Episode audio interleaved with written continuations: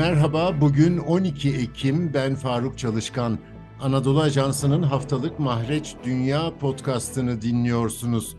Bu hafta deprem felaketi yaşayan Afganistan'dayız. Anadolu Ajansı muhabiri Bilal Güler'e katıldığı için teşekkür ediyorum.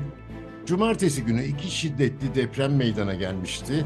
Ama sarsıntılar durmadı. Dünkü deprem de aynı bölgede miydi?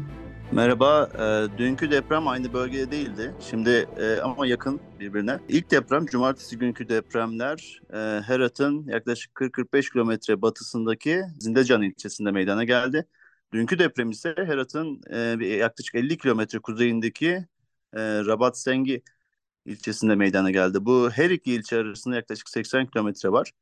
Ve en e, bu iki ilçe arasındaki e, köyler ağır hasar aldı. E, yaklaşık 80 kilometre çapındaki e, bu iki ilçe arasındaki köylerde büyük hasar var. Yani evlerin neredeyse tamamı yıkılmış durumda.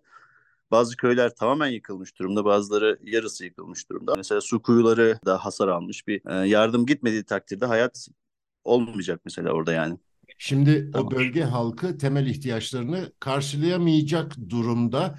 Ee, hemen önce bir can kaybını, bilançoyu konuşalım sonra o e, temel ihtiyaçları karşılama meselesine geçelim. Şu an 2500 civarında insanın öldüğünü açıkladı Taliban hükümeti. Yaralı sayısında bir muallaklık var. Ee, ilk önce 9000 dediler. Sonra e, biz konuştuk Anadolu Ajansı olarak 2400 dedi e, dediler bize.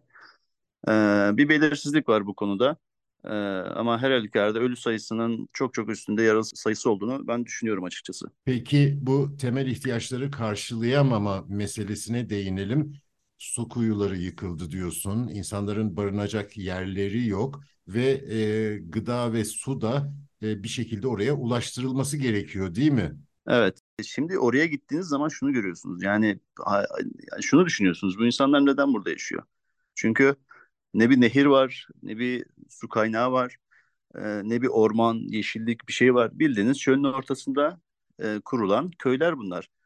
E, ama mesela su kuyusu var, etrafına e, evler kurulmuş, bir köy oluşmuş orada.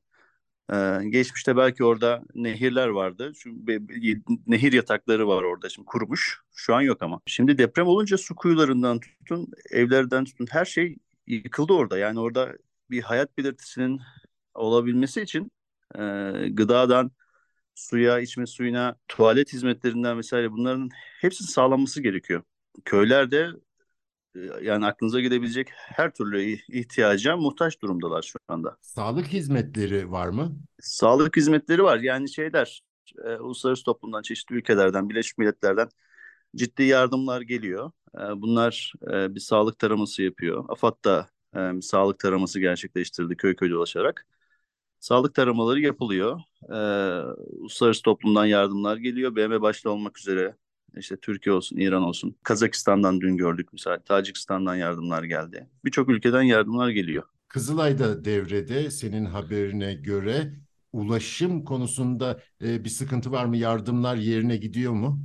Açıkçası bizim sık sık duyduğumuz şey şu, Taliban'ın e, organize olma konusunda eksiklikleri olduğu ve bürokratik e, aksaklıkların e, çok olduğunu biz çok yani duyuyoruz. Ama e, aşılıyor bunlar. Biz 2-3 e, gün boyunca sahadaydık ve ciddi anlamda yardımlar aktı orada.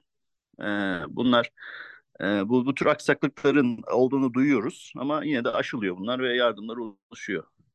E, ihtiyaç sahiplerine ulaşıyor yardımlar. Taliban ama nispeten yeni bir idare. Yani Taliban e, güvenlikçi bir idare. Çünkü e, uzun yıllar mücadele, isyanın e, iktidara getirdiği bir e, örgüt, yönetim. Şimdi devlet oldular işte. Bu şu anki işte e, hastane, sağlık sistemi olsun, ambulans sistemi olsun, ne bileyim itfaiye olsun bunlar hepsi belediye olsun bunlar hepsi eski hükümetin e, bakiyesi yani buradaki çalışan personeller, buradaki sistem eski hükümetin bakiyesi. Taliban buna entegre olmaya çalışıyor. E, bunu yaparken de sorun çıkıyor, eksiklikler çıkıyor. Yani yeni yeni öğreniyorlar devleti. Bu nedenle de bürokratik yavaşlığın olması gayet normal gibi geliyor bana şu aşamada. Ben açıkçası şunu söylemek istiyorum. Afganistan'da depremlerin ortak bir özelliği var. Depremler aslında öldürmüyor. Öldüren şey kerpiç evler, eski kerpiç evler. Yani geçen sene Haziran ayında da Paktika vilayetinde, Pakistan sınırında bir deprem olmuştu ve burada burada 1200 kişi ölmüştü. Depremler o kadar da şiddetli değil. 5 ile 6,5 arasında değişiyor. Ee, ama kayıplar çok fazla. Bunun da en önemli nedeni kerpiç evler. Yani e, yapımı kolay, inşası kolay, maliyeti düşük, demir kullanılmıyor, çimento kullanılmıyor. Bu evleri yapmak masrafsız. E, Afgan köylüsü de fakir. E, bundan vazgeçemiyor, bu tür evlerden de vazgeçemiyorlar. Dolayısıyla e, bu maliyet ucuzluğu depremlerle çok fazla insanın hayatını kaybetmesine neden olabiliyor. Çünkü şehir merkezlerinde şey yok, bir hasar yok. Ciddi bir hasar yok. Bir bina çökmesi yok, can kaybı yok. Hep köylerde yaşanıyor bu. Afganistan'daki arkadaşımız Bilal Güler'e çok teşekkür ediyorum. Bizi hangi mecrada dinliyorsanız orada abone olmayı lütfen unutmayın. Hoşçakalın.